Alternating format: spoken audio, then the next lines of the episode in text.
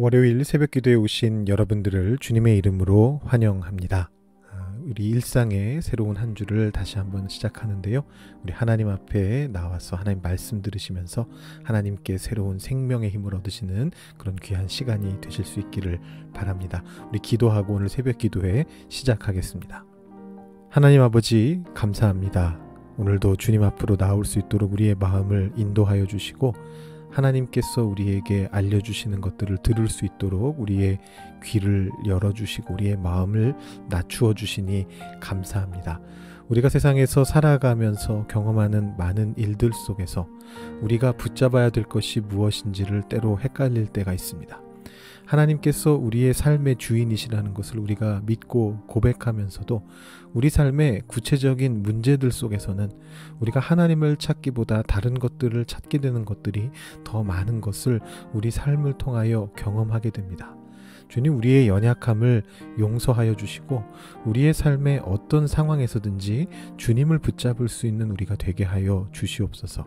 주님께서 우리에게 성령을 보내어 주셔서 우리 삶의 모든 부분에서 주님을 만날 수 있게 하여 주시는데 우리가 그 성령을 우리도 모르게 거부하는 일이 없도록 우리 마음속에 충만히 성령을 받을 수 있도록 오늘 이 시간을 통하여 주님 주님께서 주시는 지혜를 얻고 주님께서 부어 주시는 은총을 경험하는 귀한 예배의 시간이 되게 하여 주시옵소서. 감사드리며 예수님의 이름으로 기도드립니다. 아멘. 오늘 우리에게 주시는 하나님의 말씀은 구약성경 레위기 17장 1절부터 16절까지의 말씀입니다. 구약성경 레위기 17장 1절부터 16절의 말씀을 봉독하도록 하겠습니다. 여호와께서 모세에게 말씀하여 이르시되 아론과 그의 아들들과 이스라엘의 모든 자손에게 말하여 그들에게 이르기를 여호와의 명령이 이러하시다 하라.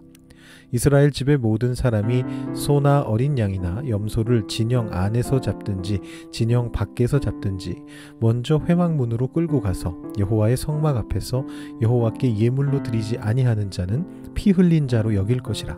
그가 피를 흘렸은즉 자기 백성 중에서 끊어지리라 그런즉 이스라엘 자손이 들에서 잡던 그들의 재물을 회막문 여호와께로 끌고 가서 제사장에게 주어 화목제로 여호와께 드려야 할 것이요. 제사장은 그 피를 회막문 여호와의 제단에 뿌리고 그 기름을 불살라 여호와께 향기로운 냄새가 되게 할 것이라. 그들은 전에 음란하게 섬기던 수렴소에게 다시 제사하지 말 것이니라.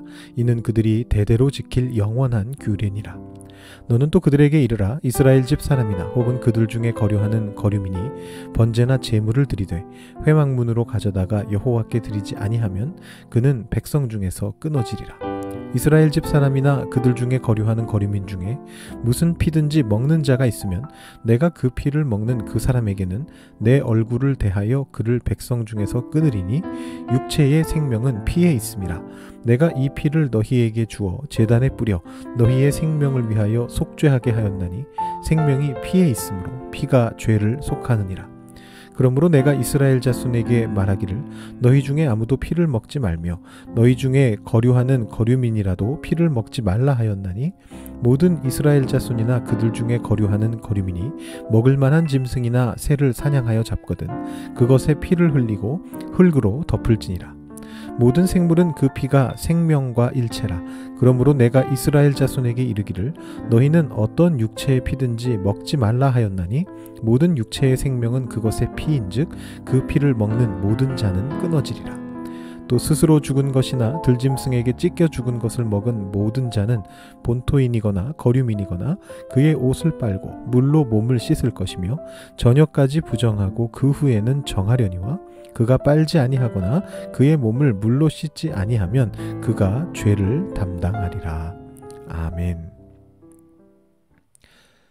네, 요즘 우리 레위기를 계속 보고 있는데요. 사실 레위기 말씀이 굉장히 어, 어렵습니다만 많은 분들이 레위기를 이렇게 정리해서 봤던 적이 없는 것 같다. 그렇게 어, 감사한 말씀을 해주셔서 어, 더욱 힘을 내서 말씀을 준비하고 있습니다. 지난주부터는 조금 더 어, 적용에 포커스를 두면서 좀 쉽게 설명을 드리기 위해서 노력하고 있는데 어, 느끼신 분들이 계실 수도 있을 것 같습니다. 벌써 레위기도 절반 이상을 함께 했는데요. 우리 이렇게 레위기를 잘 정리하시면서 우리 삶 속에 하나님의 거룩하심을 회복하는 그런 시간이 되기를 소망합니다. 어, 오늘 말씀인 레위기 17장은 좀 특이한 장입니다. 어, 제가 최대한 쉽게 설명을 드리고자 하는데 그래도 얘기를 안 하고 넘어갈 수는 없는 것이라서 이 배경에 대한 부분들을 아셔야 오히려 이해가 더 편해지시기 때문에 짧게 정리해서 말씀을 드려보겠습니다. 어, 제가 어, 특이한 장이라고 말씀드렸는데요. 어려운 장이라기보다는 특이한 장입니다. 아, 우리가 쭉 살펴본 것처럼 레위기 1장부터 7장까지는 제사에 대한 그런 규정들이었습니다. 이건 뭐 확실한 것이죠. 5대 제사를 다뤘습니다. 그리고 그 다음에 8장부터 10장까지는 아, 제사장 위임식과 그와 관련된 규정들이었는데요. 어, 제사에 대한 규정들에 연결되는 것이었습니다. 그렇기 때문에 이 1장부터 10장까지를 쭉 묶으면 제사라고 하는 한 단어로 묶여집니다. 그 다음에 이제 11장부터는 갑자기 훅 삶의 문제로 들어왔었습니다. 정함과 부정함이라는 그런 개념이었습니다. 그런데 이제 많은 학자들은 이 11장부터 15장까지도 원칙적으로 제사와 관련이 있다라고 그렇게 생각을 합니다. 이 정함과 부정함의 개념 자체가 어, 제사의 자리, 곧 예배의 자리로 나아갈 수 있느냐 없느냐의 문제로 이제 어, 해석이 되거든요. 그래서 언뜻 보기에는 11장에서 15장이 삶의 문제인 것 같지만 그리고 실제로 삶의 문제인 것도 맞지만 더 큰 틀에서 볼 때는 삶의 문제들 중에서도 제사와 연결되는 부분을 다루고 있는 것이다. 이렇게 이해할 수가 있습니다. 아, 그 다음에 이제 토요일과 어제 주일 본문인데요. 16장입니다. 이 16장은 대속죄일이라고 하는 특별한 절기에 포커스를 하면서 역시 주로 제사에 대한 내용들을 다뤘습니다. 아, 그래서 조금 뭐 약간 억지라고 생각이 드실 수도 있는데 어, 더 넓은 관점에서 이제 요약을 해보자면 1장부터 16장까지가 모두 다 어디에 링크되어 있는 거냐면 제사 문제에 링크된 것이다. 이렇게 이제 정리를 해볼 수 있습니다. 어, 그렇다면 오늘 말씀 다음인 18장부터는 어떻게 될까요? 18장부터는 본격적으로 윤리에 대한 내용이 나오기 시작합니다. 그래서 이 18장부터 24장 혹은 26장까지를 성결 법전이라고 그렇게 부릅니다. 어, 제가 요거를 간단한 도표로 한번 준비를 해봤는데요. 이렇게 보시면 어, 앞에 1장부터 10장까지는 제2법이라고 볼 수가 있겠고 11장부터 15장은 정결법이라고 그렇게 부를 수가 있습니다. 그리고 16장은 아, 방금 전에 말씀드린 것처럼 기본적으로는 제2법에 넣을 수가 있습니다. 그래서 이두 아, 개를 합쳐서 또 제사와 관련된 법이다 이렇게 볼 수가 있겠고 그 다음에 이제 18장부터 그 뒤에 부분들은 성결법전이라고 이제 학자들이 부르는데 이것을 통해서 본격적으로 삶 속에서 어떤 성결함을 가지고 살아갈 것인가 이것을 이제 이야기하는 것이다 이렇게 보실 수가 있습니다. 근데 이제 여기 보시면은 빠진 장이 있죠. 17장이 빠져 있습니다. 물론 뒤에 27장도 빠져 있는데 뭐 그 내용은 그때 가서 다시 말씀드리고요. 이 17장이 두 가지 성격을 함께 갖고 있는 겁니다. 제사에 대해서 이야기하는 내용이 분명히 이어집니다. 근데 아래로 내려오면 윤리가 섞여 있습니다. 좀 독특한 형태이긴 합니다만 어쨌든 윤리가 섞여 있습니다. 그래서 이제 많은 학자들이 어, 헷갈려 합니다. 이 17장을 18장 이후에 성결법전으로 붙여서 넣어야 되느냐 아니면 그 앞에 제2법으로 이렇게 분류를 해야 되느냐 이걸 가지고 어, 좀 헷갈려 합니다. 제가 종종 드리는 말씀인데요. 학자들도 헷갈리는 문제를 우리가 답을 낼 수는 없습니다. 그죠? 그렇지만 어, 레위기의 전체적인 어떤 흐름을 이해하시는 데 도움이 됐으면 하는 마음으로 이 부분을 말씀드렸습니다. 그러니까 오늘 말씀인 17장은요. 요 사이에 있는 것입니다. 제사와 삶을 함께 다룹니다. transition이라고 볼 수도 있습니다. 제사법을 다룬 다음에 이제 성결법으로 윤리법으로 넘어가는 과정 속에서 다리처럼 이 17장이 놓여 있다라고 보실 수가 있습니다. 전체적으로는 제사와 삶을 함께 다루는 것인데요. 그런데 소주제라는 측면에서는 특별하게 관심을 가지고 있는 지금 소주제가 나옵니다. 그게 바로 피입니다. 어, 오늘 말씀은 처음부터 끝까지 피에 대한 이야기가 나오는데요. 앞에 제사에 대한 얘기를 하면서도 그렇고 뒤쪽에 삶에 대한 윤리에 대한 이야기를 하면서도 계속해서 피를 흘리는 문제를 어떻게 처리해야 하는가 이 부분을 이제 이야기하고 있습니다. 어, 이미 말씀드렸습니다만 이 레위기 시대의 고대 사회 속에서 피는 곧 생명이었습니다. 이꼴입니다. 피 이꼴 생명. 피는 그대로 그냥 생명입니다. 그래서 피를 함부로 처리하면 안 되는 것입니다. 그것이 그 시대 사람들의 상식이었습니다. 그리고 그 상식이 성경 안에도 부분적으로 적용이 되어 있습니다. 하나님께서는 당신의 뜻을 계시하실 때 인간의 상황을 무시하지 않으십니다. 우리가 이미 어, 여러 번 이야기했던 바죠. 어, 제가 전전주 또 그 전주에 하나님께서 우리에게 말씀하시기 위해서 주일 설교에서요. 친숙한 모습으로도 다가오시고 낯선 모습으로도 다가오신다. 이렇게 말씀을 드렸는데요. 어, 낯선 모습도 어느 정도입니다. 어느 정도예요. 우리가 전혀 알아들을 수 없는 무슨 외계어로 말씀하시지는 않습니다. 우리 상식 수준에서 알아들을 수 있게 말씀하십니다. 다만 그 알아들을 수 있는 그 부분이 우리의 가치관을 뛰어넘게 이렇게 다가오시는 거죠. 그렇기 때문에 하나님께서는 어느 시대의 사람들에게든지 말씀하실 때 그 시대 사람의 문화와 수준을 고려해서 계시하셨습니다. 그게 바로 성육신의 마음이죠. 마지막에는 아예 성육신을 하셨죠. 연약한 인간의 몸이 되셨습니다. 그렇지만 그 전에도 하나님께서는 계속해서 그 시대 사람들이 알아들을 수 있는 말로 하나님의 뜻을 알려주기 위해서 그렇게 계시해 오셨습니다. 따라서 이 레위기에서도 피가 곧 생명이다라는 당시의 생각들이 고스란히 적용되고 있고요. 하나님께서는 그 생각들을 사용하시면서 당신의 뜻을 계시하고 계신 것이다. 이렇게 받아들여야 됩니다. 그렇다면 어떤 뜻을 하나님이 그 안에 두신 걸까요? 이 17장의 중심 사상은 우리가 이전에도 살펴보았습니다만 11절과 14절에 나오고 있습니다. 육체의 생명은 피에 있다. 모든 생물은 그 피가 생명과 일체다. 우리가 앞에서 방금 봤던 그 내용입니다. 이런 전제 아래에서 오늘 말씀 속에 있는 모든 금령들이 금지 명령들이 나오고 있는 것입니다. 먼저 3절에서 9절 말씀을 보면 제사에 대해서 이제 이야기를 하는데요. 어, 이제 학자들은 아마 이게 모든 제사가 아닌 화목제만을 말하는 것일 거다 이렇게 생각을 합니다. 밑에 5절쯤에 가면 화목제라는 말이 나오는데요. 어, 화목제를 지낼 때 진영 밖에서 동물을 죽여서 가져오면 안 된다라는 것입니다. 회막문으로 일단 가져와서 거기에서 피를 흘려야 된다. 이렇게 이제 말씀을 하시는데 왜 그렇게 해야 하는가에 대해서는 정확하게 설명이 나오지는 않습니다. 어, 물론 이제 앞에서 제사법에서 피, 그 화목제든 무슨 제사든 간에 가져와서 제사장이 직접 잡아야 된다라고 말을 하고 있으니까 이게 너무 당연한 게 아닌가 이렇게 생각하실 수가 있는데 만약에 그 당시 사람들이 그걸 당연하게 생각했다면 이런 식의 법이 또 나오지 않겠죠. 그러니까 어, 이게 어느 시점인지 정확하게 알 수는 없습니다만 이 이스라엘의 역사 속에서 이 제사를 지낼 제물들을 미리 잡아서 오는 경우들이 있었던 겁니다. 그럴 수밖에 없는 사정들이 있었겠죠. 너무나 먼 곳에서부터 온다던가 여러 가지 상황들이 있었을 겁니다.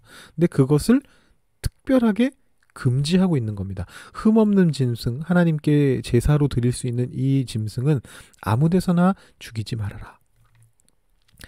어, 정확한 이유는 안 나오는데 힌트는 있습니다. 7절에서 그 힌트를 얻을 수가 있는데요. 아무 데서나 흠없는 짐승을 죽이면 그래서 거기로부터 피가 흘러내려 가지고 그 짐승의 생명력이 흘러나오게 되면 그것이 하나님께 바쳐지는 것이 아니고 수렴소 곧 어, 광야에 떠도는 악령들 그 당시 사람들이 생각했던 어, 더 나아가서는 이방신들에게 받쳐지는 것으로 여겨질 수 있다라는 것입니다. 본인들이 그런 마음이 없었다 할지라도 그냥 우연찮게 그렇게 되는 것으로 볼 수도 있는 거죠. 다른 사람이 봤을 때 문제가 될 수도 있겠다 싶은 거죠. 그래서 그것을 미연에 방지하기 위해서 광야에서 아무 데서나 진영 밖에서 아무 데서나 흠없는 짐승을 제사를 드릴 수 있는 짐승을 죽이지 말라는 것입니다. 그 생명력을 그 악령들에게 바치지 말아야 된다라는 것입니다. 그래서 그 짐승들을 회막으로 가져오게 하는 것입니다. 10절부터 마지막 절까지 나오는 이 삶에 대한 규정도 마찬가지인데요. 피를 먹으면 안 된다라는 금령입니다. 근데 여기서 이유는 같은 이유입니다. 이 당시 사람들 기준으로 피의 생명력이 있기 때문인데요. 어, 예전에 뭐 우리나라에서도 이제 사슴 피 같은 것 이렇게 드시는 분들 계셨습니다. 여러분 혹시 지금도 드시는 분들 계신가요? 어, 원래 드셨더라도 한국에 계실 땐 드셨더라도 아마 이 캐나다에서는 구하실 수가 없지 않을까 싶은데 어, 이 현대의 의학과 이제 위생이 발달한 시점에서 보면 짐승의 피를 먹는 건 해로우면 해로웠지 별로 이득이 될 것은 없습니다. 뭐 그 안에 기생충이 있거나 해서 몸에 해로움은 해로웠지 그걸 먹음으로써 어떤 어, 우리 몸에 이득이 될 수 있는 부분이 거의 없는데요. 근데 이제 이런 의학이 발달하기 이전 시대에는 이렇게 상징적으로 이렇게 생각한 겁니다. 펄떡펄떡 뛰고 있는 그 짐승의 피, 방금 죽은 그 짐승의 피를 바로 받아서 마시면 그 짐승의 그 생명력이 나에게로 넘어온다라고 그렇게 생각을 했던 것입니다. 근데 이 레위기 생각도 비슷한 거죠. 이제 이런 어떤 그 당시의 사상을 가지고 하나님과의 관계를 생각하다 보니까 나오게 되는 것이 어떤 결론이냐 하면 인간은 마땅히 하나님의 생명력을 받아서 살아가야만 하는데 짐승의 피를 마심으로써 짐승의 생명력을 받아서 살면 안 된다라는 결론으로 나아가게 되는 것입니다. 더 나아가서 그 짐승으로 상징되는 이방신의 생명력을 받으려고 해서는 안 된다라는 것입니다. 이것이 오늘 말씀 속에 흐르고 있는 기본적인 사상입니다. 여러분 그러니까 오해하시면 안 됩니다. 오늘 말씀을 그저 어, 깊이 하나님의 뜻이 무엇인가 상고하지 아니하고 그냥 문자 그대로 아, 받아들여 가지고 어, 뭐 제사법은 뭐 이제 제사 안 지내니까 상관없고 지워버리고 어, 밑에 이제 피를 먹느냐 마느냐 이 얘기는 앞으로 우리 피를 안 먹기 위해 조심해야겠다 이렇게 적용하시면 안 된다라는 것입니다. 이 그런 내용이 아닙니다. 여러분 중에 혹시라도 그런 생각하시는 분들 위해서 피를 안 먹기 위해 노력해야겠다 이렇게 생각하시는 분들을 위해서 어, 마음의 위로가 될 만한 아, TMI 여러분 혹시 들어보셨습니까? Too much information. 꼭 필요하지는 않은 정보라는 말인데요. TMI 정보를 하나 드리게, 드리자면, 어, 여러분 그 고기 구워 드실 때이 뻘건 육즙이 뚝뚝 떨어져야 맛이 있지 않습니까? 특히 쇠고기는 말이죠. 그럴 때마다 여러분 그런 생각 하실 수 있어요. 아, 하나님이 피채 먹지 말라 하셨는데 이런 이제 마음의 부담을 가지신 분들이 계실 텐데요.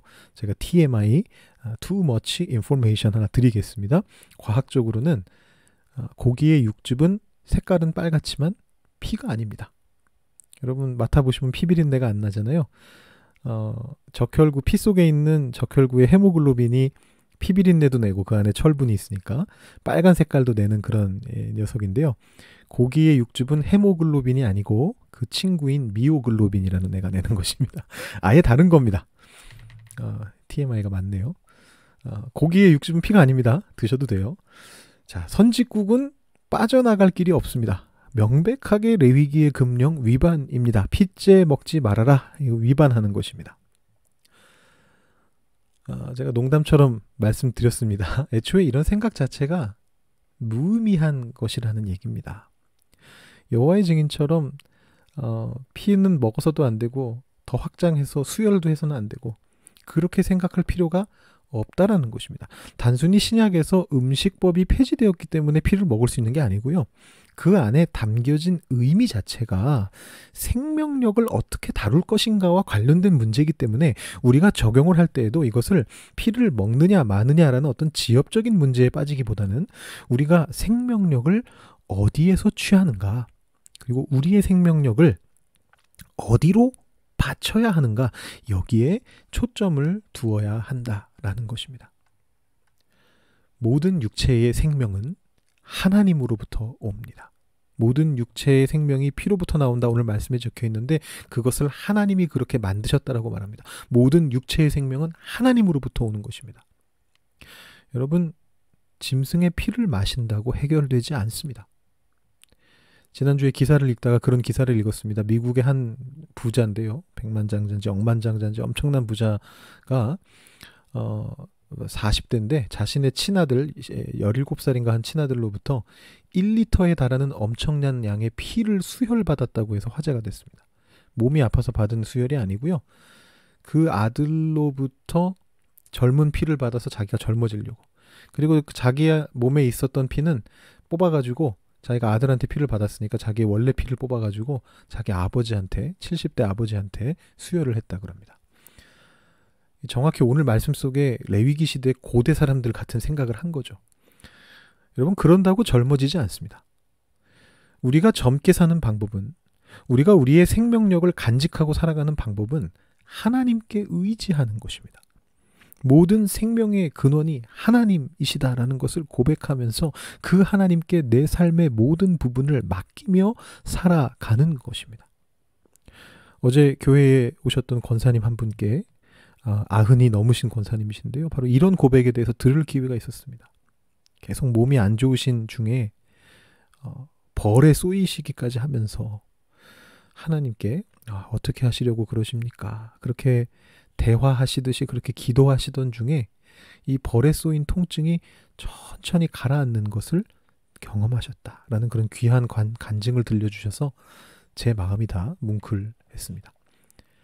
우리에게 말씀하시는 하나님의 방법은 제각기 다를 수 있지만 어떤 형태로든지 하나님께서는 우리의 생명의 근원이 되신다라는 것을 우리에게 알려주시고 보여주시고 그 능력을 체험시키십니다.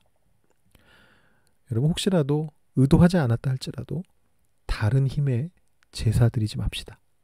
다른 힘에 의지하지 맙시다. 그럴 가능성조차도 일찌감치 마음속에서 차단해 버리십시다. 그리고 오직 하나님께 우리의 문제를 아뢰며 매달리실 수 있는 여러분들 한 분한 한 분이 되실 수 있기를 바랍니다. 이 시간 기도하실 때 오늘 하루를 주님 앞에 올려드리시면서 여러분들 마음속에 가지고 오신 문제들을 이 문제를 해결하실 수 있는 분은 오직 하나님 뿐이시다. 우리에게 생명을 주시고 생명력을 주시는 분은 오직 하나님 뿐이시다라는 그 마음을 가지고 하나님 앞에 간절히 매달리면서 기도하시고 오늘 새벽 기도에 마치시기 바랍니다. 기도하시겠습니다.